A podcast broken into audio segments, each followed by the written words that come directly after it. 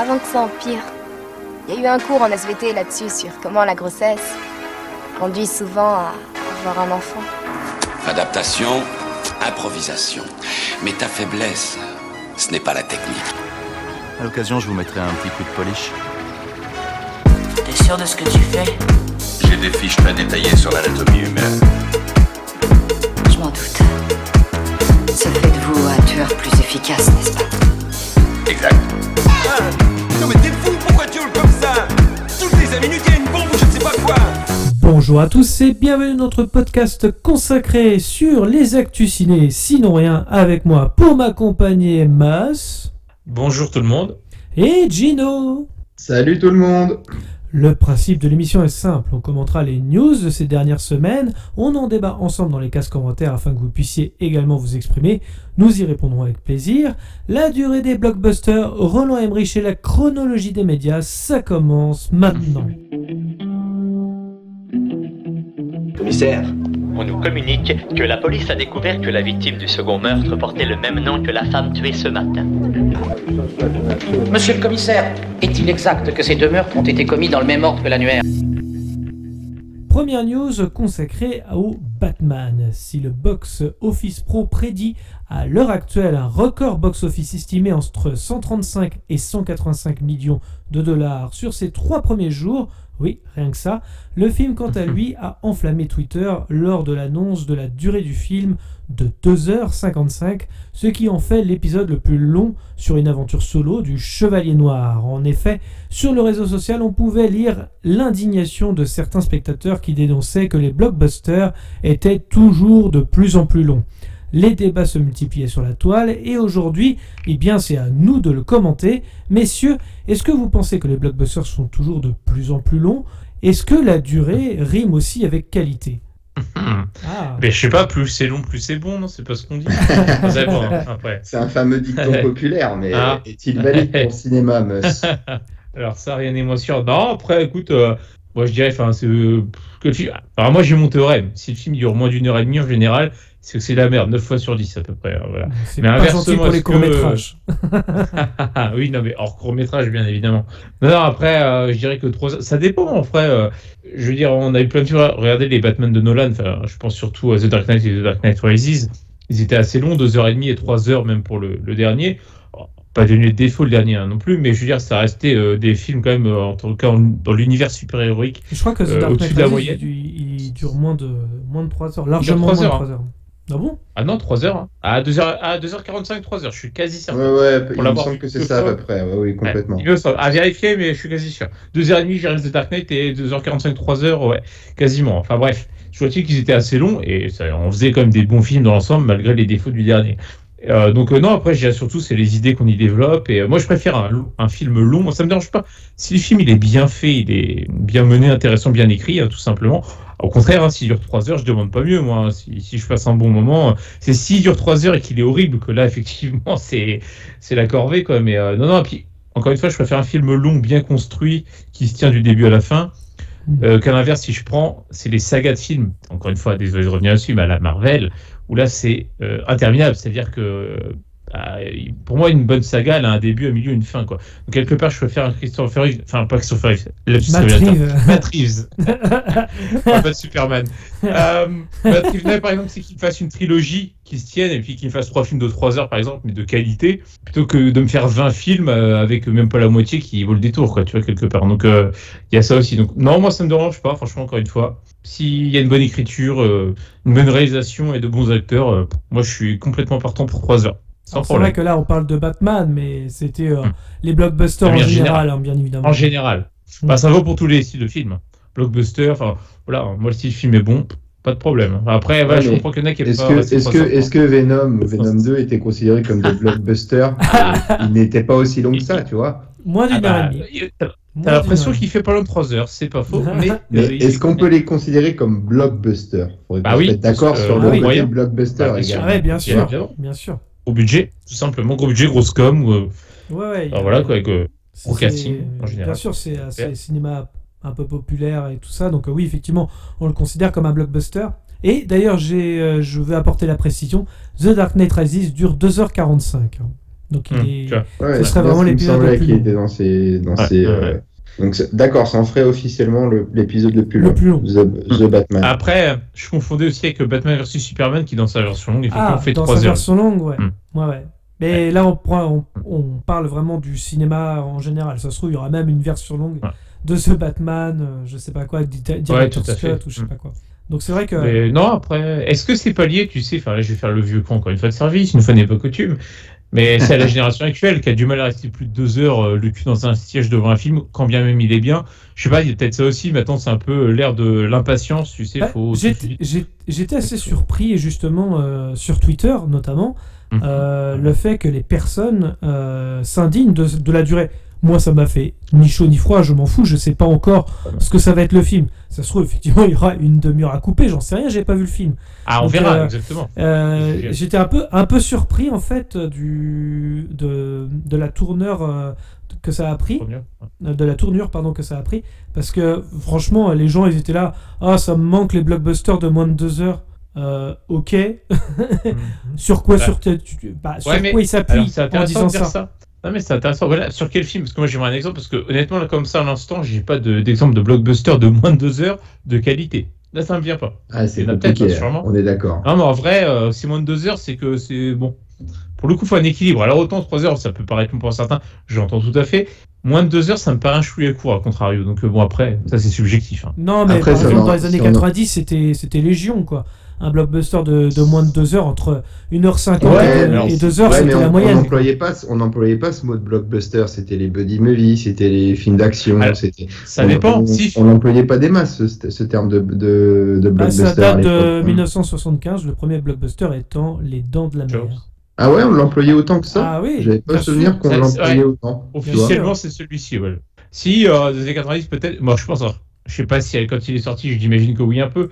On l'a considéré comme un blockbuster, j'imagine. Et pourquoi il me vient à l'esprit, moi je l'aime bien, c'est Pic de Dante par exemple, tu vois. Je pense que de mémoire, lui doit faire genre 1h45, effectivement, un truc dans le genre, tu vois, enfin moins de 2 heures en tout cas. Donc effectivement, il y a de petits films ça, les années plus 80-90 certainement, en y repensant. Tiens, d'ailleurs, même à Die Hard, Piège de Cristal, doit durer moins de 2 heures de mémoire, même. Oui, c'est vérifier, ça. Mais... c'est pour ça, en fait. Il y avait beaucoup de gens qui parlent de ces blockbusters, justement, où ça durait un peu moins de 2 heures, entre 1h45 et 2 heures. En fait, il y avait ce côté un peu nostalgique, visiblement, des fans. Mais en même temps, les Batman, en général, ils ont toujours duré à peu près 2 heures. Hein, voire un peu plus avec la trilogie de Nolan. Bah, je vais revenir à ce que je disais tout à l'heure. Alors, enfin, je sais pas, choisir, ça paraît évident, j'enfonce une porte ouverte, mais vaut mieux quoi? Un bon film de 3 heures, un mauvais film d'1h45. C'est ça aussi, quoi, quelque part. La qualité avant tout, la durée, c'est voilà. Après, effectivement, si c'est un mauvais film de 3 heures, ça pique, quoi. Ça, c'est sûr. Là, j'entends bien. Hein. C'est exactement ça, parce que quand tu reviens sur la question, est-ce qu'on trouve que les blockbusters peuvent être de plus en plus longs? Il y a aussi une mode où on essaie de faire du remplissage à fond en créant des backstories pour tous les personnages. C'est ça qui est aussi le danger malsain de toutes ces superproductions. D'ailleurs, je vais rebondir après, c'est intéressant. Enfin, tu vois, comment dire, c'est vrai que j'ai pu ressentir ce truc-là, enfin, de manière inconsciente, me dire oui, les films, notamment ceux de super-héros, parce que ce sont ceux qui occupent la plus grande part du gâteau aujourd'hui sur les blockbusters, tendent à devenir de plus en plus longs. Pour preuve, la Snyder's Cut qui durait 4 heures. Voilà, c'est exceptionnel. Oui, ça reste exceptionnel, mais à l'époque, pour moi, dans mon imaginaire personnel, les films qui faisaient 3 heures ou plus, c'était soit des grandes fresques historiques ou des grands récits comme ça, et pas des films vraiment, on va dire, à destination, on va dire, du grand public qui veut juste un divertissement. Tu vois, c'était pas forcément ce genre de choses. C'est lié à l'essor des films de super-héros, parce que forcément, ils ont un grand succès et t'as de plus en plus d'histoires à raconter. Enfin, après, c'est broad, mais c'est aussi ça, parce que je pense qu'effectivement, tu pouvais trouver, par exemple, aisément, il y a 30 ans, des films de guerre assez longs. Parce que les Spider-Man, le jour le plus long, par exemple. Les Spider-Man de Sam Raimi faisaient pas pour autant 3 heures à l'époque, comme pour les films de super-héros. C'était vraiment les débuts. Hein. Tim Burton, quand il fait ses Batman, ils font pas 2 heures non plus. Prenons l'exemple de Titanic, 3h20. Parce que, comme tu dis, c'est une épopée qui raconte une histoire. Voilà, c'est une fresque historique, comme tu dis. Comme tu dis, tu l'as dit, Le jour le plus long, en effet. Le jour le plus lourd aussi. Oui, King Kong, t'avais le pont de la rivière Kwai, les Lawrence d'Arabie, tout ça, ça dure excessivement long. Tu prends les 10 commandements des années 50, ouais, 4 heures exactement. À peu près les 10 commandements, je crois. Ça dure longtemps. Les 10 commandements, 4 ou 5 heures. Lady Gaga. Mais je reviens à ce que disait Gino tout à l'heure. Qui parlait justement, est-ce que c'est pas lié à la mode des films de super-héros qui veulent créer d'autres contenus à côté. Et c'est un peu le cas de The Batman. C'est ça qui fait peut-être un peu peur dans les 2h55. Ah oui, parce qu'en fait, finalement, on a aussi la série du Pingouin qui va se rajouter à l'univers de The Batman, qui peut faire un peu peur de la part de Warner Bros. Puisque oui, Warner Bros. Chapeaute quand même pas mal le projet, contrairement à ce qu'on puisse penser. Matt Reeves, je ne suis pas sûr qu'il ait les pleins pouvoirs. Hein. Non, film de studio, t'as jamais les pleins pouvoirs, je pense. À moins de t'appeler, Cameron Spielberg, mais il faut pas de film de super-héros. Donc à partir de là, non, je pense que si, à la gueule, un qui avait les pleins pouvoirs, c'était Nolan pour sa trilogie, je pense. Pour le coup. Ouais, il les a eu après The Dark Knight. Dark Knight. Ouais. Oui, parce qu'il a aussi relancé quand même Batman de fort belle manière, quoi, parce qu'on revenait de loin. Quoi. C'est aussi pour ça. L'exemple précis de ce que je voulais dire dans le remplissage, c'était vraiment l'exemple parfait, c'est le Hobbit en soi, tu vois. C'était faire 3 films de 3 heures qui étaient sur un bouquin où on a voulu en faire des tonnes et des tonnes et des tonnes. Quand, au contraire, Peter Jackson avait réussi à faire, on va dire, une histoire condensée du Seigneur des Anneaux qui était 3 bouquins en 3 films de 3 heures. Et il a dû faire un travail d'adaptation qui était formidable. Les versions longues le sont tout autant. Mais tu vois, le Hobbit, c'est l'exemple criant de ce qu'était le remplissage poussé à l'expression extrême, quoi. Et d'ailleurs, le retour du roi durait 3h20, 11 Oscars. Alors, je sais pas si c'est le rapport qualité-durée, mais en tout cas, c'est non, comme dit Musk, si t'as une histoire qui est bien écrite, c'est un constat qu'on fait assez souvent dans ce podcast-là, mine de rien, tant qu'on te balance des histoires intéressantes qui ont de l'intérêt, qui sont bien amenées, bien écrites, le spectateur, il verra que le film fasse 1h30 ou 3 heures, il verra pas le temps passer parce qu'il sera happé par cette histoire. Au contraire, là, dans le Hobbit, moi, pour avoir été voir, je crois que c'était le dernier au cinéma, je les avais vus les autres à la télé, mais c'est long, tu t'ennuies, c'est hyper long. Dès le premier, je te rassure, dès le premier. Ouais, bien sûr, mais dès le premier, tout à fait. Je me suis endormi au cinéma au 2, ça m'arrive jamais, mais là, trop dur. Hein. La seule fois que je me suis endormi, c'était sur Transformers 3, parce que en avant-première, j'avais pas vu les 2 premiers. Quelle chance. Conseil aux auditeurs, ne buvez pas une bouteille et demie de Ricard avant d'aller au cinéma à la séance de soir. Mais personne ne fait ça, en vrai, personne de sensé en tout cas. J'étais étudiant, à Angers, c'est comme ça, c'était la vie, j'étais jeune et fou. En tout cas, vous l'aurez compris, ça dépend des blockbusters bien évidemment. Et on a cité quelques exemples quand même pour étoffer la chose. En tout cas, ça ne veut rien dire. Il faut bien sûr avoir le produit fini avant de se...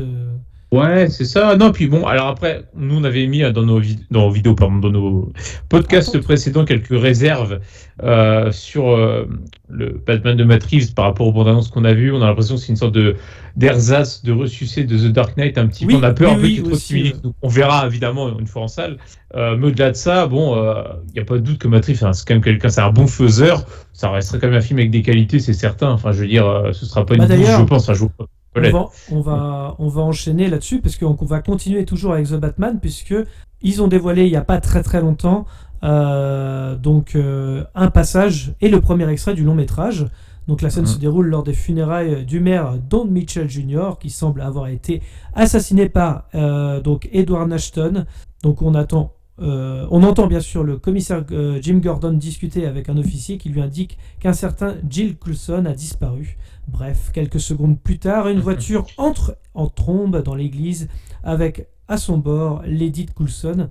Non, c'est Coulson, pardon. J'ai dit Coulson, mais je pensais à Avenger. Bâillonné et attaché à une bombe, on aperçoit alors brièvement l'homme mystère quitter les lieux. La tension est évidemment palpable et laisse augurer d'une certaine atmosphère particulièrement pesante. Alors messieurs, déjà sur cet extrait, qu'est-ce que vous en avez pensé ? Là, bah, moi, déjà, je vais dire honnêtement, je ne l'ai pas regardé, mais volontairement, parce que justement, je trouve que, déjà que dans beaucoup de blockbusters, on en voit trop avant d'aller voir le film. Et voir une scène complète, en tout cas, une grosse partie d'une scène. Deux minutes, je me suis dit, non. Ouais, 3 même. Mais bref, peu importe. En tout cas, je me suis dit non, je veux voir ça en salle. Déjà, on a vu une partie dans les bandes annonces, d'ailleurs, dans les deux de mémoire, qui étaient déjà sorties. Donc, clairement, je me suis dit, moi, je me contente déjà des bandes annonces. C'est déjà bien. Mais je l'avais même pas vu ce trailer parce qu'il y a tellement de trailers ou de. C'est pas un trailer, c'est un extrait. J'insiste bien dessus. Ouais, je t'avoue, je l'ai pas vu. Donc, bah, c'est pas grave, je l'ai commenté. Mais après de la manière dont tu le présentes, et je me dis avec l'univers de Matt Reeves et puis l'exploitation, on va dire, sous une nouvelle forme d'Edward Nygma, pourquoi pas. Voilà. Alors, ça peut prendre la tournure d'un véritable thriller avec un psychopathe et qui fait ses énigmes et tout. Moi, je trouve que ça peut bien traiter, ça peut être bien. Ça n'entachera pas la performance de Jim Carrey qu'il avait pu avoir.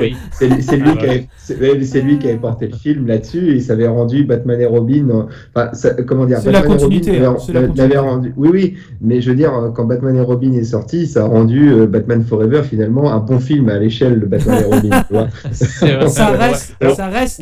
Le même scénario. Ouais, bien sûr, mais ça reste du Joel Schumacher. Schumacher, pardon, parce que je confonds avec chaque fois le pilote de course et le cinéaste, mais l'ancien pilote. Mais non, je trouve que Jim Carrey, mine de rien, ça reste un rôle qu'il a interprété à sa manière. Voilà, un enigma très comique. Et là, si on en a un qui est plus sérieux, beaucoup plus machiavélique, ça peut apporter quelque chose d'intéressant. Ouais. Voilà. Alors, par contre, j'ai toujours mes réserves sur Robert Pattinson en Batman. Voilà, je demande à voir. C'est justement là-bas. Tant pis, je vais commenter. Hein, si vous avez les oreilles, tant pis. Hein. Mais moi, ça m'a rassuré en fait. Contrairement à ce qu'on puisse penser, 2-3 podcasts précédents, on parlait de Batman et ses ressemblances avec The Dark Knight. Et là, pour le coup. Cet extrait m'a rassuré totalement, dans le sens où on voit justement Robert Pattinson en Bruce Wayne. Donc là, on voit à peu près. Donc il fait pas grand chose hein, dans cet extrait-là, on va dire. Il est un petit peu, il subit plus qu'il ne fait. Mais c'est voilà, il aperçoit justement lors de l'enterrement un petit garçon qui est endeuillé. Donc ça lui rappelle forcément son passé. Je pense qu'ils vont, à mon avis, ils vont être subtils. Parce que la mort des parents de Bruce et le petit garçon endeuillé, on l'a déjà vu. Et cette façon-là, ça va être de manière un petit peu nouvelle de découvrir justement le deuil que peut avoir Bruce Wayne dans le film. Et ce qui m'a particulièrement interpellé en fait dans cet extrait-là, ça m'a fait beaucoup penser aux différents attentats qu'on a pu subir nous en France, notamment avec le Bataclan et compagnie. D'une part, parce que la mise en scène justement de Matt Reeves, je pense qu'elle y fait référence, parce qu'on entend tous les cris à l'extérieur de... C'est glaçant, hein, l'extrait est glaçant. Ah ouais.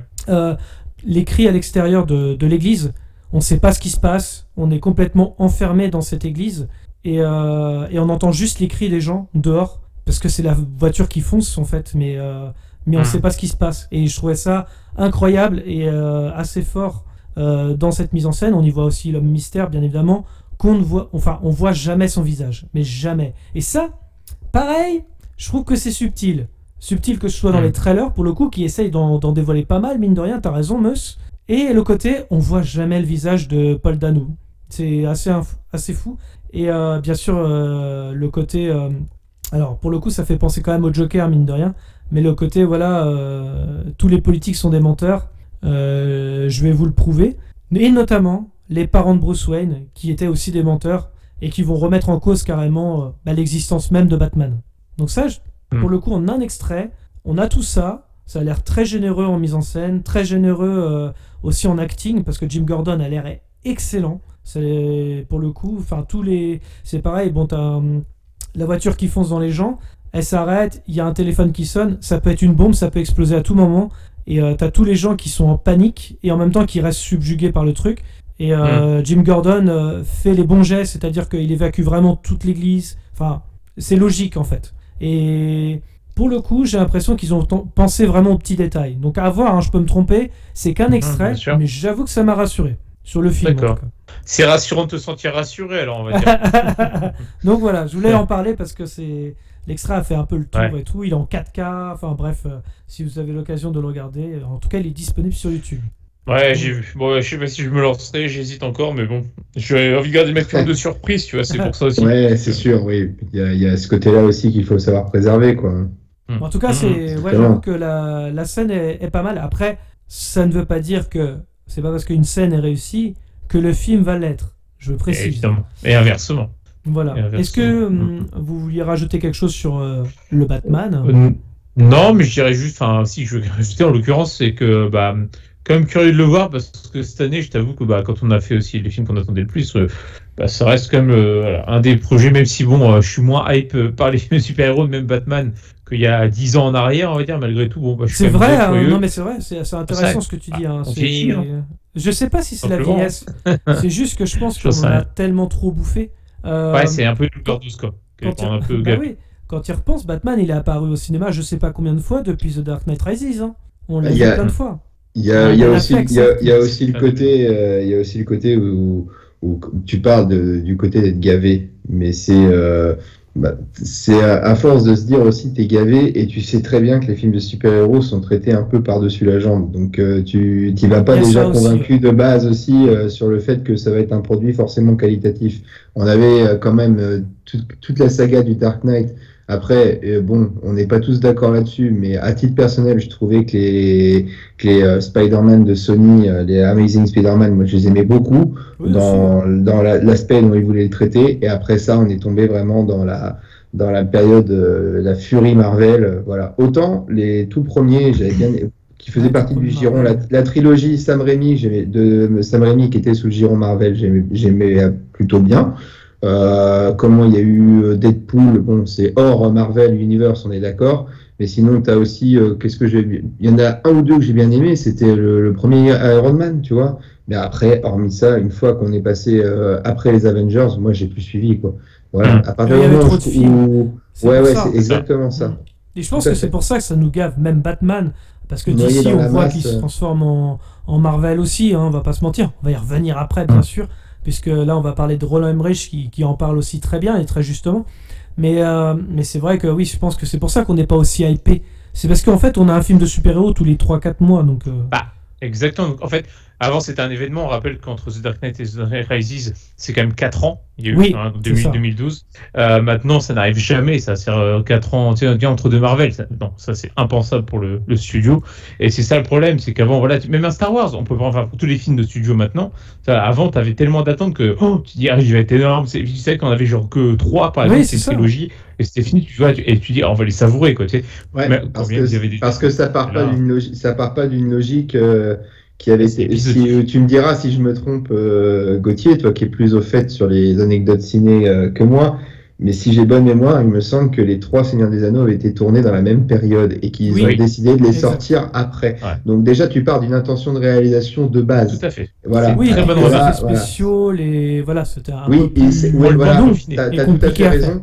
T'as tout à fait raison, parce qu'en plus, ça permet d'avoir une continuité dans la façon de mettre en scène et voilà, t'as une logique là-dessus. Il y a ce côté-là et que tu n'auras plus aujourd'hui, d'où le fait que les 3 derniers Star Wars ont été des merdes mais insignifiantes. C'est parce qu'il n'y avait pas de scénario. Il n'y avait pas de scénario et puis c'est pas une histoire telle que Lucas l'avait prévue dans son origine. Non, du tout. Ça maintenant, il n'y a pas de... Voilà. Je parle de Star Wars, que Meus avait amené cet exemple qui était intéressant, je trouvais. Mais c'est pareil, hein, je vais reparler de Batman encore un tout petit peu. N'empêche qu'on va avoir au moins 3 Batman dans l'année. C'est-à-dire qu'on a The Batman donc, là, qui arrive au mois de mars. Et on a aussi le Flash qui arrive en fin d'année. Et il y aura donc le Batman de Michael Keaton, le Batman donc de Ben Affleck et peut-être le Batman de Jeffrey Dean Morgan, donc ça fait beaucoup, mine de rien. Ouais, c'est vrai, ça fait beaucoup. C'est vrai. Donc, trop. Gavage, quoi. Enfin bon, les autres Batman sont. Et ce genre de choses, ça ne permet pas non plus, tu vois, ça ne permet pas à toi de t'identifier à un Batman, à en faire un personnage iconique. Non. La multiplication, ça n'aide pas. Ah, ça, c'est sûr. Ah, complètement. Eh ouais, mais c'est pour ça. Moi, j'aime plus. Enfin, voilà. C'est ce qui me fatigue dans le cinéma actuel, de toute façon, depuis quelques années. C'est à la chaîne. Est-ce que la dernière véritable icône du cinéma qui prend le temps de.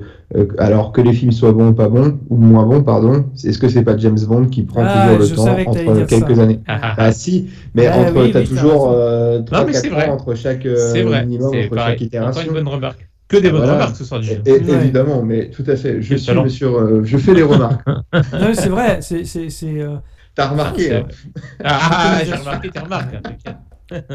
Ouais. Non, mais c'est pour le coup, c'est bien. Ouais, c'est pertinent ce que tu dis là. James Bond, c'est un des derniers personnages effectivement où on laisse le temps entre chaque opus, au moins de quelque part, de travailler aussi le prochain film, de respirer, et puis on a plus envie de le voir. Enfin, en tout cas, c'est vrai que même je suis pas aussi fanat du personnage que tu l'es. Malgré tout, tu vois, moi. Quand je vois qu'il y a un James Bond qui va sortir, je me dis ouais, j'avais bien aimé l'autre d'avant, on m'a pas gavé à la chaîne avec ce personnage. Ouais, c'est toujours un événement. Après, vu qu'il y en a plus d'une vingtaine, il y a des gens, je peux comprendre, qui disent encore un James Bond, mais par contre, quand t'es assidu du truc, tu te dis ouais, bon, allez, ça y est, c'est le nouveau James Bond qui sort. Voilà, ouais. T'es hypé parce que pendant 4-5 ans, t'en as pas eu. Voilà, c'est ça qui fait. Je trouve que c'est très bien d'avoir cette attente-là, un peu comme nous, quand on avait l'attente, quand on était jeune, le film sortait aux États-Unis, tu l'avais pas tout de suite, t'attendais qu'il traverse l'Atlantique, tu savais rien. Voilà, et tu t'allais le voir au cinéma, t'allais le précipiter, t'étais content, et puis après t'étais encore frustré d'attendre 8 mois qu'il sorte en VHS, quoi, voilà, pour pouvoir acheter. Donc, je vais faire une comparaison, alors évidemment il y a moins d'attente, mais c'est la même idée, c'est un peu comme quand, par exemple, Netflix nous sort une série où t'as tous les épisodes d'un coup, quand HBO prend le parti inverse, on doit te sortir un épisode par semaine, par exemple, je pense à Game of Thrones, quand il y avait la diffusion, par exemple. En ce moment, si on parle d'actu, Euphoria, tous les dimanches, le lundi, t'as ton épisode, t'es content, quoi. Et donc, c'est une sorte de mini-événement. Ouais, c'est ça, te dis vivement lundi prochain, quoi, ou dimanche prochain. Quoi, tu vois, c'est ça. Voilà, ouais, c'est content, t'as hâte. Que là, quand t'as tout d'un coup, tu vois, quand ça, tu peux enchaîner le binge-watching, comme on dit, tu vois. Ouais, alors, moi, du coup, c'est pas ma came, ce genre de truc. Moi, je préfère espacer et apprécier chaque opus, encore une fois. Mais bon, ça, c'est. Là, ce que j'indiquais pour le Seigneur des Anneaux, c'est peut-être ce qu'on va retrouver avec Avatar. Parce que je crois qu'ils en prévoyaient 2 autres de plus. Pour le coup, il a bien attendu, là.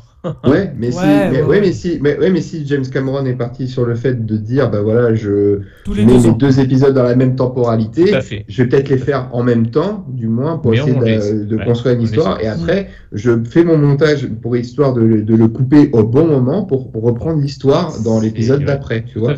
Je sais pas ce que si ça sera tous les 2 ans. Mais pour moi, ça peut être la seule saga qui peut encore se raccrocher à ce qu'avait fait j'ai oublié son nom, Peter Jackson avec le Seigneur des Anneaux, tu vois. Donc et du coup, peut-être que ça pourrait, on sait jamais, on en reparlera plus tard du coup. Bien sûr, évidemment. Mais ça pourrait, tu vois, c'est une histoire de cycle aussi. Peut-être qu'imaginons que en faisant cette stratégie, si les prochains films d'Avatar du coup fonctionnent bien. Ils vont bien fonctionner forcément, mais du coup s'ils fonctionnent vraiment bien, même bien au-delà des blockbusters actuels, peut-être que ça va donner des idées aux studios, après se dire peut-être si on reprenait le parti pris inverse, se dire cette fois on va espacer nos opus, quoi. Tu vois, même Marvel, on sait jamais, on verra. Honnêtement, je pense pas qu'ils aillent sur ce terrain-là, du fait que on verra, je pense pas trop non plus, mais bon, j'essaie de donner des espoirs. Maintenant, c'est de créer du contenu et de faire mieux que le concurrent. Bon, voilà. Exactement, et puis on est dans la culture de l'instant présent, surtout. Donc, c'est et on va y revenir après, effectivement, avec la chronologie des médias, mais bien sûr. C'est exactement ça. Ah, mais même aussi, les gars, pour le coup, j'imagine, à moins quelques cinéphiles vraiment très assidus, disons, mais quelque part aussi, pourquoi il y a des films qui nous ont marqués et on a adoré ça, parce que finalement, tu avais tes VHS et puis tu les ponçais parce que finalement, tu n'avais pas autant de contenu que ce que tu as actuellement, mais tu savais apprécier chaque film quelque part, tu même à le réapprécier. Et j'ai l'impression que les générations actuelles ne vont pas avoir cette philosophie-là, et je trouve ça dommage, quelque part. On aura beaucoup d'œuvres oubliées, d'ailleurs. Ça dégage. Ouais, c'est ça. D'ailleurs, c'est intéressant ce que tu dis.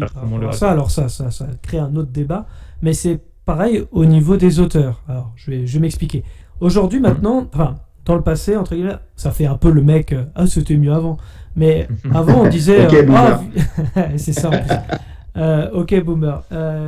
On attendait le prochain Spielberg, on attendait le prochain... on attendait le prochain Scorsese. Aujourd'hui, maintenant, c'est « T'as vu le dernier Netflix ?» On ne dit plus le nom du réalisateur. Par exemple, je vais prendre un exemple. Il y a eu le dernier Jane Campion qui était sur Netflix, et on parlait du dernier film avec Doctor Strange. Ah oui, c'est-à-dire qu'on efface même le nom de la réalisatrice tellement voilà quoi. Alors que pourtant c'est une réalisatrice connue quoi. Enfin, en tout cas pour voilà dans le cinéma d'auteur. C'est-à-dire que même à travers Netflix, Amazon Prime, HBO, Warner et compagnie, en fait l'auteur disparaît. En fait, c'est devenu une marque. Et bien, encore une fois, on revient sur ce que je dis à Cheikh tout le temps. On va dire, c'est que maintenant, on a des produits et plus vraiment des œuvres. D'ailleurs, tu vois, on dit, j'ai regardé Netflix, t'as vu le dernier Netflix, comme on dit, je vais chez McDo, quoi. Tu sais, c'est la même chose. Ouais, c'est-à-dire, voilà, c'est un produit. Parce que, on regarde, les auteurs disparaissent. Je pense à Steven Spielberg ou avec son West Side Story qui n'a absolument pas marché. Maintenant, c'est même plus un événement, hein, Steven Spielberg. C'est devenu quelque chose de. Voilà, on y va, on se déplace. Parce qu'aujourd'hui, le public qui va au cinéma, c'est le public de Marvel. Et pour eux, ce jeune public, Steven Spielberg, c'est de la préhistoire, ça n'existe plus. Ça n'évoque aucun souvenir. Ou, je veux dire, c'est pas ces générations-là où toi, tu vas leur dire Spielberg. Spielberg, bah, c'est vous avez créé des raptors, ou alors balancez-moi les dolls, Dr. Jones, tu vois, ça évoque pas ces souvenirs-là, ces jeunes-là, Spielberg. Enfin, c'est quand même Dr. Octopus qui dit ça, donc peut-être que ça leur parle un peu plus. Ouais, mais finalement non. Parce que le Dr. Octopus, ça reste encore Sam Raimi, tu vois, donc c'est le début des années 2000. Hein. Non, mais c'est quand même, enfin c'est un autre débat, mais je le ressens de plus en plus en fait. Hein. Tu vois, par exemple, je vais prendre l'exemple de Don't Look Up, qui a beaucoup fait parler. On parle du film Netflix, on parle pas du film d'Adam McKay. Vous voyez ce que je veux dire ? Exactement, tout à fait, c'est vrai ça, c'est très vrai. Moi, Adam McKay, ça me parle beaucoup plus que Netflix. Ah oui, parce que là, par contre, c'est vrai que c'est un autre débat, mais la marque Netflix est devenue beaucoup plus forte, on va dire, en termes de marketing, que les faiseurs, finalement, que les réalisateurs, quoi, c'est tout. Hein. Et voilà, c'est une marque, c'est une identité. Après, t'avais un peu ce phénomène-là aussi au départ de certaines franchises. Harry Potter, on est un bon exemple. Tu parlais du dernier Harry Potter, tu disais pas le dernier de Chris Columbus ou le dernier de David Yates, tu vois. C'est une saga. C'est une saga, je suis d'accord. Mais par contre, tu vois, Peter Jackson, pour reprendre ça, on dit toujours c'était le dernier Jackson. C'est un film de Jackson. On associe le Seigneur des Anneaux à Peter Jackson. Oui, c'est vrai. Il y a ce côté-là. Mais t'as raison. On parle de saga. Là-dessus, je suis d'accord avec toi. Mais pour moi, Matrix et Seigneur des Anneaux, c'est vraiment des exceptions. On parle des Wachowski, ou on parle de Peter Jackson dans l'autre situation. Nolan encore, ça peut passer. On peut parler encore du dernier Nolan. Ça, c'est vrai existe. Que lui ou moi, mais, voilà, tout à fait. Il va faire encore des entrées. Mais je trouve qu'Harry Potter est un marqueur intéressant pour dire on parle du dernier Harry Potter et pas du dernier. On le fait pareil pour James Bond aussi. On parle du dernier James Bond. On parle pas du réalisateur forcément. Bon, Kari Fukunaga. Non, bon, c'est vrai que personne. Non, mais Sam Mendes quand même. Sam Mendes, oui, tout à fait. Mais oui, je suis assez d'accord. Eva Mendes. En parlant de réalisateur et d'auteur, parce que oui, ça arrive, Roland Emmerich, oui, on va parler de Roland Emmerich, alors pour plusieurs choses d'ailleurs. Déjà, d'une part, pour la promotion de son prochain film, donc Moonfall, Roland Emmerich revient sur les raisons de sa froideur de 1998 sur Godzilla.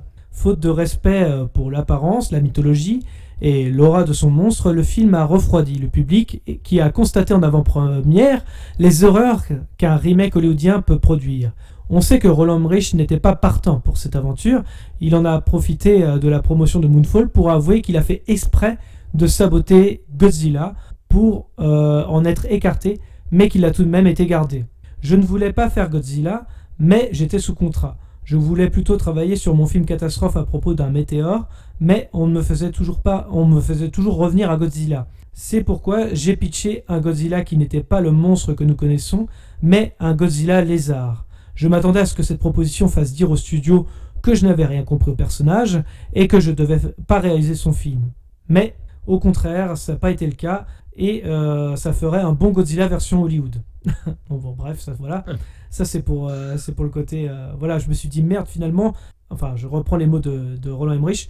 Merde finalement, je n'ai pas fait mon film de Météor et c'est Michael Bay qui en reprendra les rênes pour délivrer le film Armageddon et à la place, j'ai fourni Godzilla. Une division qui se profile encore avec Moonfall, où la Lune sera le météore qui menace la Terre à partir du 9 février 2022 dans les salles françaises. Alors, messieurs, qu'est-ce que vous avez pensé déjà, vous, du film Godzilla ? Et surtout, est-ce que vous pensez, vous aussi, que c'est un film raté ou pas, enfin, ou pas ? Ça dépend. En tout cas, votre avis.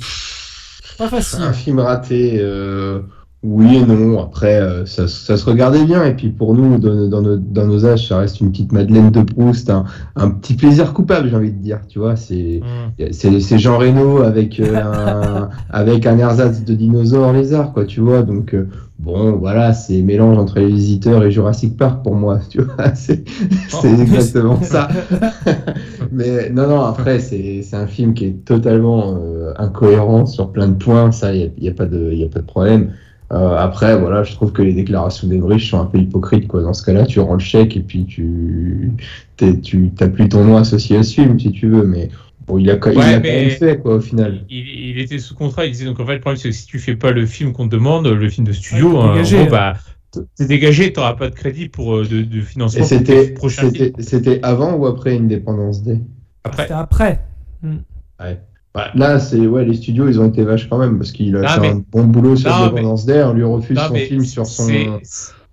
C'est des clauses de contrat, tu sais, c'est genre, tiens, pour Independence Day, typiquement, ils lui ont dit, à mon avis, tu sais, on accepte que tu fasses ton film, en échange, on voudrait que tu fasses un autre blockbuster pour nous, donc on t'aura donné, en gros, les indications, puis oui, c'est vrai. C'est vrai que ce genre de choses peut exister. Et puis après, ça reste parfois un faiseur de film, Roland Emmerich, avec un studio.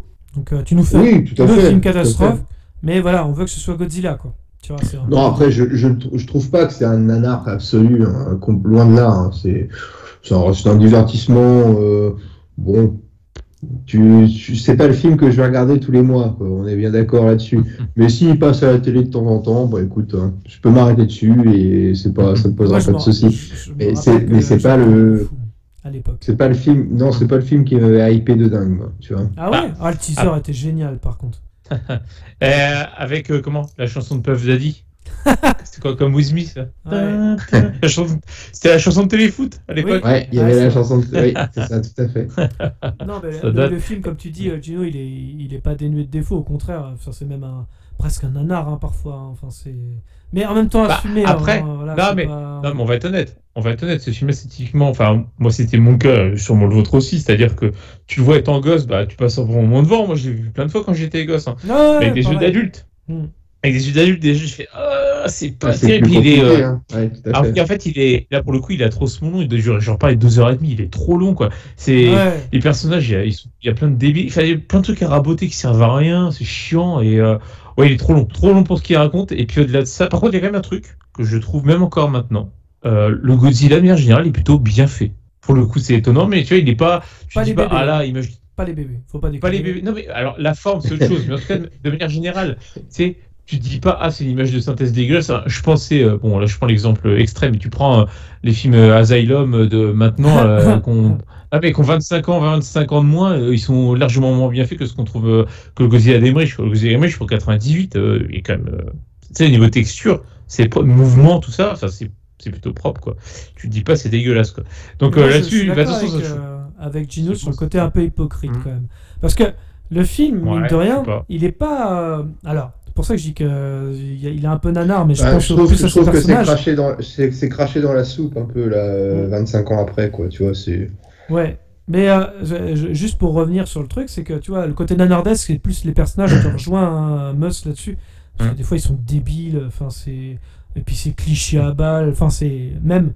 Ils sont Jean-Philippe et Jean-Marc. Ouais, voilà, ils n'ont pas eu cette chance. C'est vraiment c'est cliché à balles, c'est vraiment un petit peu les codes de Roland Emmerich, justement. Ça se retrouve dans tous ses films, d'ailleurs. Tu l'avais dit aussi, ça, Meuss, à une époque. Mais voilà, bref, c'est... l'écriture, c'est une catastrophe. Par contre, il y avait quand même des choses bien dans le film. Dans le sens où, justement... cette créature, c'est nucléaires.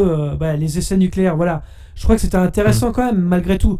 Parce que bon, Godzilla, c'est ça aussi, c'est la bombe nucléaire d'Hiroshima, mais là, cette fois-ci, c'est les conséquences sur les animaux, ce qui est différent de la version japonaise, pour le coup.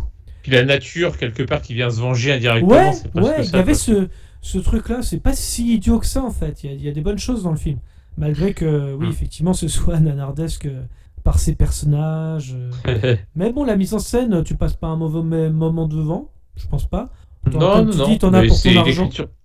C'est l'écriture des personnages, quoi, comme on a dit, c'est-à-dire trop cliché, trop stéréotypé, comme tous les films d'Emmerich, de manière générale, et puis trop long, quoi. 2h30, tu pouvais enlever au moins une demi-heure sans problème, et t'avais un film, même au final, bien meilleur, certainement, parce que t'enlevais les côtés longuets, c'est artificiellement long, en fait, et inutilement long. Et puis, voilà, mais bon. Le truc qui se cache dans le métro de New York, j'y crois à peine aussi. Hein, alors, ça, bon. C'est improbable, ça veut pas, ça n'a aucun sens. Comment tu veux te cacher, c'est vrai? Une ville comme New York, quoi. Enfin, ça n'a aucun sens. Amener des poissons, et puis là, t'as 3 tonnes de poissons qui arrivent comme ça en claquant des doigts. C'est moi, ça m'a fait rire. Ah, des poissons. Il n'y a pas de lézard, que des blagues. Ouais, c'est ça, plein de jeux de mots, tout bon, il n'y a pas de lézard. Mais moi, je me rappelle qu'à l'époque, je l'attendais de fou, Godzilla, surtout avec le teaser, avec le pêcheur. Normal. Voilà, quand j'étais gosse, moi, je sors de Jurassic Park, du Monde Perdu, je suis comme un gosse en 98. Et en même temps, il y avait effectivement Armageddon, qui sortait genre une semaine avant Godzilla, et je suis allé voir Armageddon, et j'ai maintenant, je comparais un peu les deux, parce qu'à l'époque, voilà. Et en fait, j'avais été déçu de Godzilla, et par contre, j'avais adoré Armageddon à l'époque. C'est pour l'anecdote un peu... Mais vraiment, Godzilla a vieilli... Une belle anecdote. Oui, c'est ça. Par contre, à vieillir, effectivement, je suis assez d'accord sur le gros Godzilla, ça va. Par contre, les bébés, là, c'est affreux. Hein. Ouais, c'est affreux. Mais tu sais... En y repensant juste là, à l'instant, malgré tous les défauts là, qu'on vient de citer du Godzilla de Roland Emmerich, malgré tout, quelque part, on se disait, il a plus de personnalité, limite, c'est con ce que je vais dire, mais malgré tous ses défauts, en un sens, je le préfère au Godzilla de Gareth Edwards, qui était assez quelconque, quoi, nul, pareil, c'était pas... Pour le coup, il y a plus de... plus de moyens modernes, en tout cas, c'est une déception ce film. Tu te disais, ça va être moins nanardesque. Les autres, que ce soit Godzilla 2 ou même Kong versus Godzilla, mais c'est aseptisé de ouf. Et oui, je préfère le Godzilla de Roland Emmerich. Oui, plus de personnalité. Paradoxalement, le fait qu'il soit pas top, je préfère encore celui-là en termes de proposition, paradoxalement. Et en tout cas, ce n'est pas la seule citation du réalisateur, puisque il empruntera aussi, ou il paraphrasera Martin Scorsese en indiquant que DC et Disney, Marvel et Star Wars, dont les films ruinent le cinéma hollywoodien. Alors, pour la citation, Marvel, DC et Star Wars ont pratiquement pris le dessus. Ça ruine un peu notre industrie parce que plus personne ne fait rien d'original. Il faut faire des films nouveaux et audacieux. Et je pense que Christopher Nolan est le maître en la matière. C'est quelqu'un qui peut faire des films sur ce qu'il veut. C'est un peu plus difficile pour moi, mais quand j'ai quand même un nom assez important, surtout quand c'est des films catastrophes. Alors oui, c'est vrai, pour le coup, je suis assez d'accord là-dessus. Après, je ne sais pas ce que vous en pensez. Mais c'est vrai que je partage son avis là-dessus. C'est sur le constat général. Tu as parfaitement raison. Sur Nolan, j'ai mis une petite réserve. Faut que le film soit dans un... hormis les Batman, mais faut que ce soit sur le jeu de... Comment dire, on casse la ligne temporelle, quoi. C'est beaucoup de choses comme ça. Quoi, c'est pareil, tu vois, j'ai pas aimé ces deux derniers films à Nolan, hein. Que ce soit Tenet ou Dunkerque, mais j'avoue que...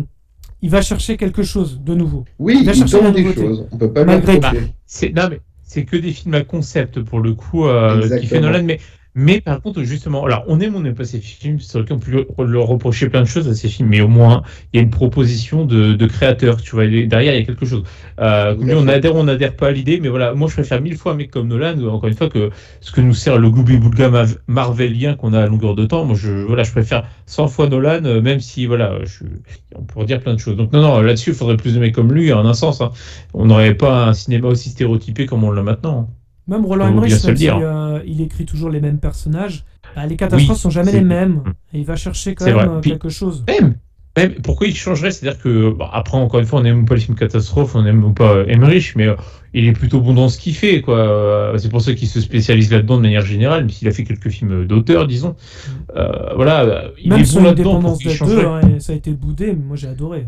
Tout à fait. Moi, je trouve que personne s'est insurgé sur le fait que Martin Scorsese fasse essentiellement des films de gangsters ou Sergio Leone fasse des films exactement de la même manière sur ses anciens westerns ou quoi que ce soit. si le mec est à l'aise dans son élément, au contraire, ça crée, ça contribue à la légende de la personne, je trouve. Donc, ouais, non, mais voilà. C'est pour ça que non, là-dessus, mais ouais, je suis d'accord avec lui. Hein, Nolan, moi, pour le coup, lui, bah, c'est le meilleur exemple, c'est l'exemple le plus moderne, on va dire, le plus récent. Mais ouais, il faut plus de mecs comme lui, il faut encourager. Ah si, à la rigueur, moi, je dirais aussi, on peut en citer un autre, c'est Denis Villeneuve aussi, qui on a déjà parlé de lui, mais il faut aussi qu'il faut aussi de la qualité, qu'on des films genre Premier Contact, aussi. Ça reste une approche aussi du contact extraterrestre qu'on n'avait pas vraiment eu jusqu'à présent, donc c'est plutôt original, c'est bien fait, donc pareil, il faut encourager ces cinémas-là. Encore une fois, même si on n'aime pas, au moins ça fait on a une approche nouvelle à chaque fois, c'est pas les cases à cocher de Marvel. Oui, et je rejoins un petit peu, enfin, je vais redire un petit peu ce qu'on a dit tout à l'heure, mais c'est pareil. Les noms comme Spielberg ou même Roland Emmerich, bah malheureusement, ils font plus vendre. Hein. Je pense au four de Independence Day 2. Et là, durant son premier week-end au box-office, Moonfall se retrouve derrière la bande de Jackass, avec leur nouvel opus intitulé Jackass Forever. Autant dire qu'on peut craindre que la vraie catastrophe du nouveau Roland Emmerich ce soit pas sur le grand écran, mais plutôt dans les chiffres de son démarrage, juste au passage. Ouais, mais après, il peut s'en travailler. Pourtant, tu vois, c'est assez paradoxal avec ce qu'on peut dire, parce que Jackass, c'est pas vraiment un nom qui parle aux nouvelles générations, c'est plus notre génération de Jackass, tu vois, c'est ça qui est assez étonnant. Parce que c'est pas lié au contexte aussi, tu vois. Les gens qui ont envie de regarder un truc léger, tu vois, entre guillemets. Hein. Ah bah, il n'y a pas plus léger que Jackass, on est d'accord. Non, mais voilà, c'est pour ça. Je sais, non, mais tu vois, les gens qui n'ont pas envie de trucs un peu, tu sais, fin du monde, ou etc., et qui peuvent, enfin, des trucs, ça, c'est un blockbuster. J'en sais rien. Le contexte n'aide pas, on est d'accord. Je pense que là-dessus, c'est un argument tout à fait plausible. Mais, en l'occurrence, sur ce que disait Gauthier, que Emmerich, tout ça... ça fait plus vendre. Je le verrais plutôt d'un autre œil. Moi, je me dis, est-ce que nous, vu qu'on fait notre podcast, on se dit ça, mais c'est peut-être aussi vrai chez certains de nos auditeurs.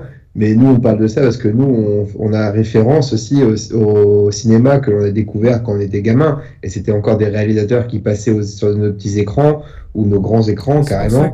Et aujourd'hui, c'est les réalisateurs, mais les gamins, ils s'en foutent de réalisateurs. Ils vont pas dire, moi, l'année prochaine, je suis nostalgique de ce que faisait John Favreau dans Marvel ou des trucs comme ça. Je pense pas qu'ils vont parler de ça, tu vois. Et c'est vrai que peut-être parce que le public a changé, et aujourd'hui, il veut voir du Marvel, il veut plus voir un réalisateur en particulier, quoi. Je suis d'accord aussi. Ouais, il y a peut-être cet effet-là, mais... Bonne analyse, Gino. Ouais, mais je sais, je vous en prie, je suis là pour apporter un peu de crédibilité à ce podcast. En tous les cas, on va passer à l'avant-dernière news sur les Razzie Awards. Les nominations sont tombées, et si certains sont habitués, on pense à Megan Fox par exemple, qui est nominée régulièrement, et pour cette année, il s'agit de son rôle dans La Proie.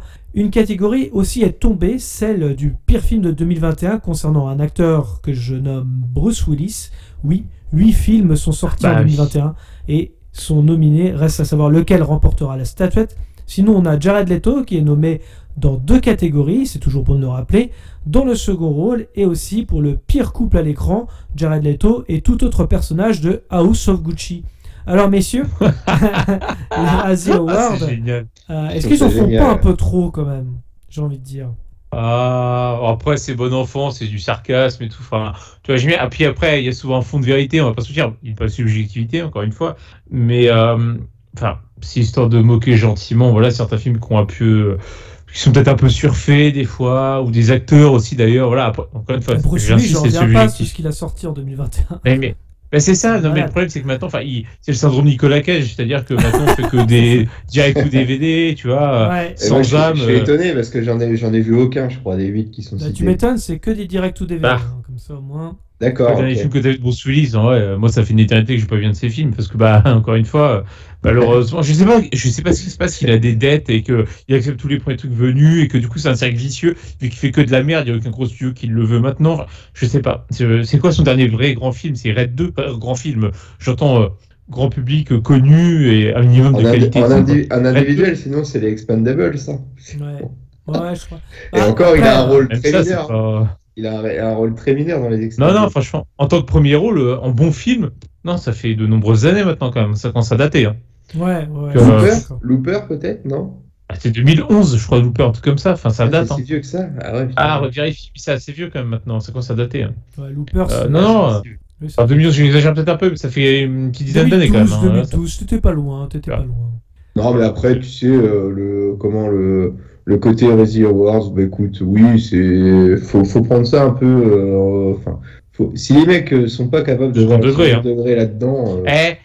Attends, il y a longtemps, il y a bien 20 ans, il y avait un acteur ou une actrice, Halle Berry, je crois, qui avait elle a joué le jeu. Hein. Le Razzie de la pire actrice. Ouais. Elle a joué le jeu, elle est venue chercher sa statuette en mode voilà, merci beaucoup. Enfin, tu vois, ouais. Et ça, je trouve ça génial. Il faut Oscars, prendre comme ça. C'est... Évidemment, tout à fait.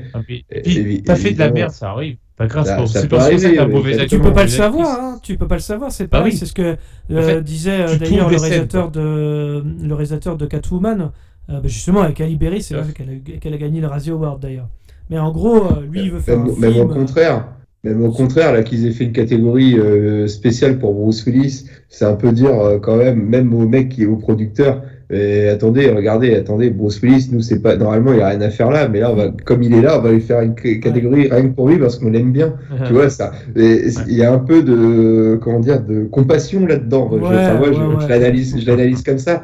Après voilà, la véritable bonne nouvelle dans ces Razzie Awards, c'est que Jared Leto y est quoi. Donc et ça c'est je trouve que ce mec devrait y être mérité. C'est mérité. Voilà, il devrait même avoir un Razzie Awards d'honneur quoi, tu vois, pour l'ensemble de sa carrière.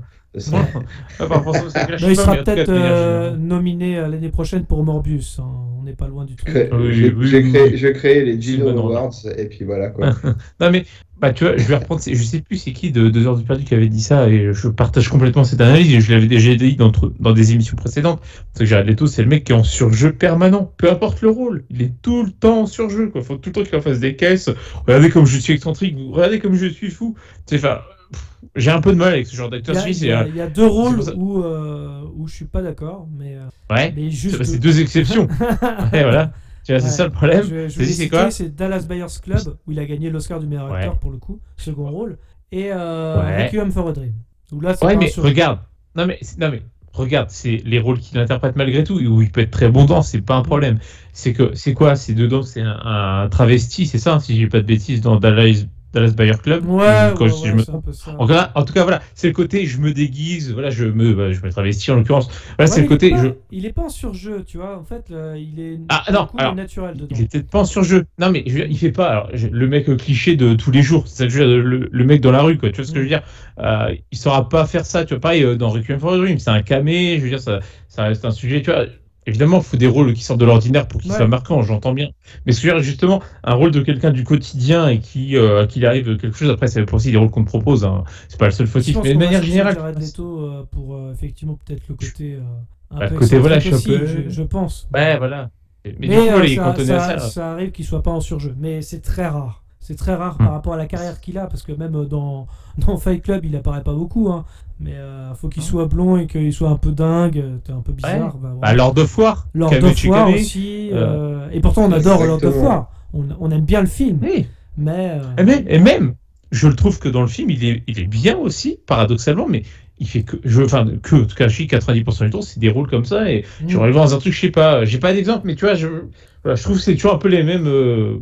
Les mêmes archétypes quoi, de rôle qui prend, et voilà, c'est juste ça que je reproche, donc c'est pour ça m'agace un peu. De toute façon, j'ai du mal avec Jared Leto pour les mêmes raisons que j'ai du mal avec Helena Bonham Carter, parce que j'ai les mêmes griefs contre elle. C'est pareil, c'est les mêmes styles de rôles qu'ils font tous les deux, donc moi ça me saoule. J'aimerais bien les voir d'autres choses, tu vois. J'ai rien contre ces rôles là, mais quand tu fais que ça quasiment, moi ça me saoule, tu m'intéresses plus. Tiens d'ailleurs, j'aurais presque pu avoir le même reproche encore une fois pour Johnny Depp, où il y a eu un grand passage avec Jack Sparrow et compagnie, où c'était pareil, c'est-à-dire le côté un peu souvent pareil après. Hein. Une fois qu'il a fait les Pirates des Caraïbes, je l'ai plus jamais retrouvé bon en fait. C'est malheureux. C'est ça. C'est un peu pareil. Encore une fois, même syndrome. Enfin bref, et du coup, les Razzie, moi je dis, il faut le prendre avec du second degré et souvent. Il récompense, si on peut dire ça, vraiment les pires films, pour le coup, quand même, de manière générale, ou les pires performances. Donc bon, il y a une part de vérité, hein, malgré tout. Il n'y a pas de fumée sans feu, pardon, je dirais. Quelque chose à rajouter sur les Razzie, ou on pense qu'on a fait le tour? Non, après, c'est pas une cérémonie qu'on suit de près, de manière générale. Non, c'est pas comme les Oscars. Le concept, quand tu tiens... Regarde, il y avait bien, je crois, c'était pas la télé, les Gérards, je crois, ils avaient ça, au lieu des Oscars. Les Gérards de la télévision, Ouais, c'est pareil, c'est du sarcasme, c'est du second degré, il faut le prendre comme ça, c'est tout, c'est de l'humour. Point. Enfin, ou les Marcel d'or, tu sais. Ouais, les Marcel d'or en sport. C'est marrant. Ça, c'était drôle aussi. Enfin, c'était des choses drôles, évidemment. Enfin, prendre un peu avec l'humour. Là, comme tu vois, dans les catégories, là, je viens de voir ça. Ils mettent dans la catégorie pire réalisateur, t'as Cobb Daniels dans Karen, et juste en dessous, t'as la catégorie pire scénario. Karen, scénario de Coq Daniels, et Coq entre guillemets, c'est assez drôle quoi. Ça, j'avoue que c'est vraiment, faut le prendre avec de l'humour, quoi, ce genre de truc. Tu sens que c'est vraiment pour rigoler, et puis avec les années qu'on a vécues, autant relativiser quoi. Voilà, c'est. Ouais. Mais après, si les Razzie Awards étaient vraiment à prendre au premier degré, moi, dans mon côté, je demanderais à ce qu'il y ait quand même une belle palanquée de Marvel là-dedans, quoi, tu vois. Spider-Man No Way Home pour les effets spéciaux non finis. Venom pour l'intégralité de son œuvre. Oui, carrément. Pire acteur, j'aurais mis Tom Hardy, par exemple. Ouais, puis on aurait aussi pu mettre Army of the Dead, tu vois. Pire réalisation. Dégueulasse. Ouais, je suis d'accord. Voilà. On va passer à la chronologie des médias, si vous le voulez bien. Mm-hmm. Donc, après de longs mois de négociations, le nouvel accord sur la chronologie des médias a enfin été signé par les professionnels du cinéma, les chaînes de télévision et les plateformes de vidéo à la demande. Il devrait entrer en vigueur le 10 février prochain, bien que les délais de diffusion aient été rabaissés pour tous. Certaines plateformes de VOD restent insatisfaites. Alors, je vous les énumérer. Canal+, 6 mois après la sortie du film au cinéma. Netflix, 15 mois après la sortie des films au cinéma. Disney+ et Amazon Prime écopent de 17 mois après la sortie des films au cinéma. Et les chaînes de télévision, que ce soit TF1, France 2, M6, Arte, 22 mois après la sortie des films, tout en conservant une exclusivité de diffusion jusqu'au 36e mois. Si cet accord ravisse certains acteurs, comme Canal+ ou Netflix, d'autres n'y sont pas forcément favorables et l'ont bien fait savoir. En effet, Disney+ et Amazon Prime sont absents de la liste des signataires. La SACD, la Société des auteurs de compositeurs dramatiques, indique ne pas comprendre ces contraintes imposées aux plateformes de streaming. Pour rappel, la chronologie des médias est un mécanisme français qui organise la diffusion des films après leur exploitation dans les salles de cinéma. Plusieurs supports, sortis en DVD et Blu-ray, Canal+, vidéo à la demande, télévision, SVOD, etc., se succèdent au fil des mois selon les règles particulières, comme le niveau de financement, de la production ou le nombre d'entrées en salle. Autrement dit, les chaînes et les plateformes qui apportent des fonds pour la création occupent en principe une meilleure place dans cette chronologie des médias, c'est-à-dire une place qui est à peine espacée de quelques mois après la projection au cinéma, au lieu de devoir attendre une période très longue qui peut se compter en années. En effet, la chronologie des médias permet justement la création d'œuvres en France, notamment, et participe tout simplement à la création. Alors, messieurs, qu'est-ce que vous pensez de cette nouvelle chronologie des médias ? Vas-y. Là, Tu y vas ? Non, vas-y, je t'en prie. Bon, vous battez pas, les filles. Cordialement, à vous. Vous êtes bien aimables. Non, écoute, moi, je trouve ça plutôt bien. Après, je trouve que c'est des délais raisonnables. 6 mois pour Canal+. En fait, le problème, c'est que si tu fais trop court, alors nous, on est quand même des défenseurs plutôt des salles obscures, de manière générale. Et si tu fais trop court, le truc, c'est qu'il y aura de plus en plus de gens à se dire, je vais pas le voir là, tant pis, j'attendrai qu'il sorte à la télé, pour qu'il passe sur une plateforme pour le regarder, puis voilà. Du coup, ça va encore plus faire du tort à nos salles. Donc, quelque part, réduire un peu, oui, parce que faut pas que ce soit trop long non plus, mais il faudrait pas trop réduire. Donc là, je trouve ça, c'est un bon compromis pour moi, à mon sens, de manière générale. Et je trouve ça bien. Faut privilégier les salles, toujours. Le cinéma, comme on dit, c'est aussi les salles, hein. C'est pas juste le cinéma dans son ensemble. Canal+, a mis beaucoup plus sur la table, effectivement. C'est pour ça que ils ont que 6 mois après la sortie des films. Surtout qu'en plus, il ne faut pas oublier qu'en France, c'est quand même un gros financeur du cinéma français, et même pas français d'ailleurs. Donc, c'est pour ça. Mais moi, je trouve ça plutôt bien, ça me semble correct. Et je dis comme ça, rabaisser encore, non. Ce serait forcément, parce que les plateformes, c'est dans leur intérêt de rabaisser au maximum. Mais Netflix, pour les... vachement investi aussi, hein, visiblement. Tout à fait, c'est vrai. Ouais. De toute façon, il y a une loi qui est passée là par Bachelot, si je dis pas de bêtises, là, il y a quelque temps, là, pour obliger les plateformes à financer, justement, aussi à contribuer au cinéma français. Pour le coup, c'est plutôt pas mal. Hein. Après, ça dépend comment ils vont le faire, j'ai envie de dire. Parce que Netflix peut très bien produire des merdes aussi en France. Ouais. Comme vrai, Marseille avec Gérard Depardieu. Non, mais voilà. Non, mais dans l'idée, en tout cas, voilà, c'est plutôt pas. Donc, non, moi, je trouve ça bien et je trouve qu'on a plutôt des délais ni trop courts ni trop longs. Ça me semble être un bon compromis. Et voilà, mais j'espère juste qu'on n'ira pas trop loin dans l'abaissement encore de ces durées parce que forcément, les plateformes vont se battre, vont faire du lobbying pour toujours rabaisser. Oui. Là, pour l'instant, on a ces durées-là. Oui, dans 6 mois, 1 an, 2 ans ou plus, quoi, tu vois. Donc, voilà, à voir. Mais sinon, je trouve ça bien en l'état, pour ma part. Et toi, Gino ?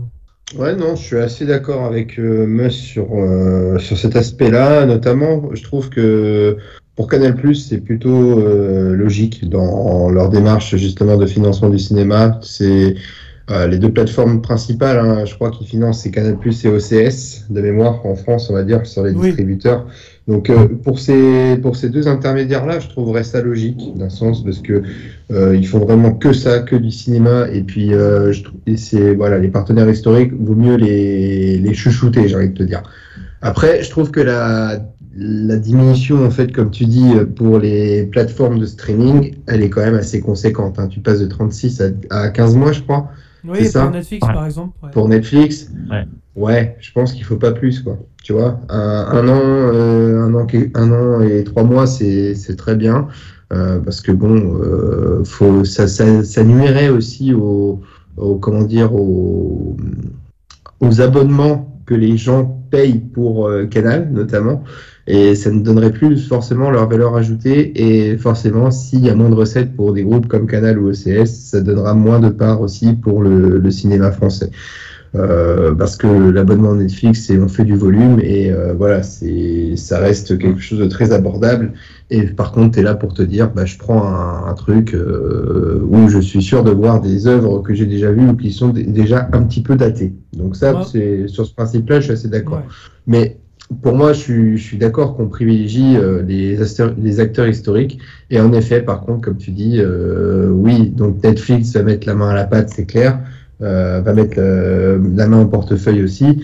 Sur quelle proportion, j'ai pas regardé cette info quoi que ce soit, mais par contre, on se donne une idée avec les mois. Donc, si c'est pour dire on va faire de la production française, tout ça c'est très bien, mais si c'est pour nous faire de la balle perdue non, voilà, faut pas, c'est pas, je paye pas Netflix pour ça moi. Voilà, donc non. Mais bon, après, il y a eu des bonnes petites séries. Enfin, Family Business, c'est plutôt rigolo. C'est cool, ça. Voilà, mais généralement, le contenu français sur Netflix, déjà que le contenu américain est dégueu, et enfin, dans sa grande majorité, sur les productions Netflix, on va pas se mentir. Netflix, sa meilleure production, ça reste Drive to Survive. Hein. Voilà, je suis sur la Formule 1. Voilà, donc on va pas se mentir. Non, mais ce qui était intéressant, c'est que sur les réseaux sociaux, tu avais tous les gamins. Là, ça fait encore une critique sur la nouvelle génération, mais qui est en train de chialer limite parce qu'ils n'avaient pas les Éternels, alors que les États-Unis avaient les Éternels sur Disney+. Enfin, le mec, sans déconner, vous attendez 17 mois. Ça va ? C'est pas grand-chose. Franchement, ça va. Non. Enfin, c'est les mecs. Leur rêve, c'est sortir en même temps au ciné sur la plateforme. C'est leur rêve, quoi, absolu. Quoi. Ouais, voilà. Sauf que non. En fait, c'est pas ce qu'il faut faire. Au contraire, quand tu payes ta place de cinéma, même si tu vas voir un Marvel, tu contribues au CNC. Donc, quoi qu'il arrive, même pour le cinéma français, c'est important que tu ailles voir un Marvel. Mine de rien. Ouais, et puis je trouve que c'est aussi de bonne guerre aussi pour tout ce qui est.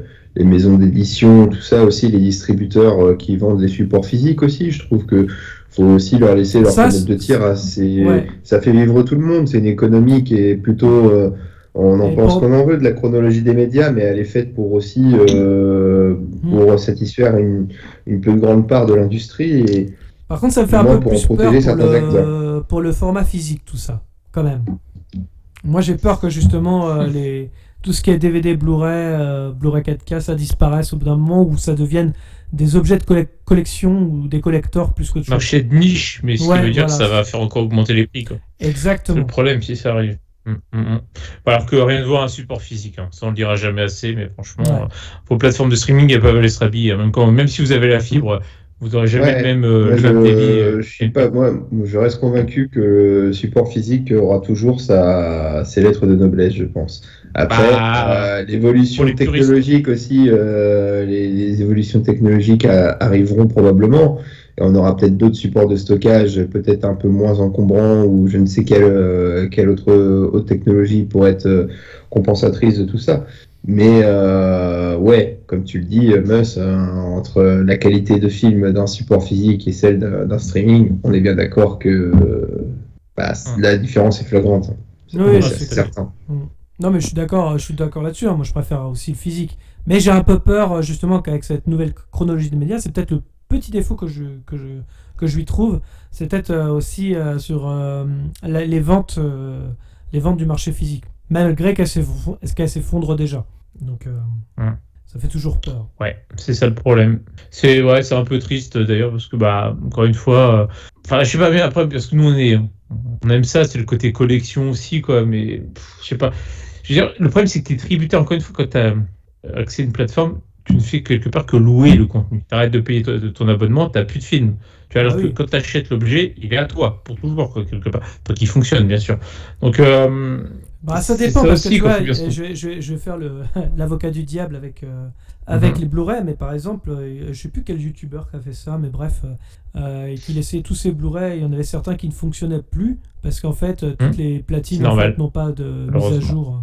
Non, même tu as aussi des supports, regarde, tiens, Into the Wild que je t'ai emprunté d'ailleurs, qui ne fonctionnait plus. Des fois, il y a aussi le Blu-ray lui-même qui n'a pas une durée de vie illimitée, malheureusement, ça peut arriver au bout d'un certain nombre d'années qu'il y ait des défaillances, voire qui ne fonctionnent plus du tout. Donc ça, voilà. C'est vrai que ça, c'est le bémol, évidemment, on n'est jamais à l'abri de ça. Mais je ne sais plus, sur 200 Blu-ray, je crois qu'il y en avait une vingtaine, je crois, une trentaine, qui ne fonctionnaient plus. Ouais. Donc ça faisait beaucoup par rapport à sa collection. Si c'est qu'il y a un problème de platine, tu en rachètes une. Oui, je sais pas exactement. Donc, que ce soit lié à la platine qu'au film. Mais bref, on divague, on digresse plutôt. Mais voilà, c'était pour juste pour ajouter quelque chose. Parce que parce que moi, j'ai mon Blu-ray de Bienvenue chez les Ch'tis qui marche plus, mais c'est pas bien grave, ça, tu vois. Je vais pas changer la platine exprès pour ça, tu vois, oui. Bon, voilà autre chose. Est-ce que vous voulez rajouter quelque chose, messieurs, ou est-ce que vous pensez qu'on a fait le tour sur ces news ? Sur ces news, je croyais qu'on était sur internet. Sur les news qu'on a évoquées. Bien joué. Pour ma part, c'était mon dernier mot, Jean-Pierre. D'accord. Oui, idem. C'était l'heure des pros. Alors, en tout cas, merci à tous. Merci à tous de nous avoir suivis. Pascal, on t'embrasse. Tu nous écoutes. C'est clair. Merci à tous de nous avoir suivis. Je vous rappelle que vous pouvez clocher, commenter, mettre un pouce bleu, nous suivre sur les réseaux sociaux Facebook, Twitter, Instagram. En tout cas, s'il reste encore en France. Les liens sont dans la description. Dans tous les cas, rendez-vous dans les salles obscures pour de nouvelles aventures. Bonne soirée à tous. Bonne soirée tout le monde. Salut, à la prochaine. Avant que ça empire, il y a eu un cours en SVT là-dessus sur comment la grossesse conduit souvent à avoir un enfant.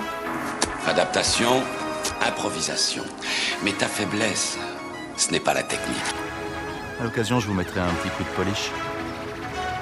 T'es sûr de ce que tu fais ? J'ai des fiches très détaillées sur l'anatomie humaine. Je m'en doute. Ce fait de vous un tueur plus efficace, n'est-ce pas ?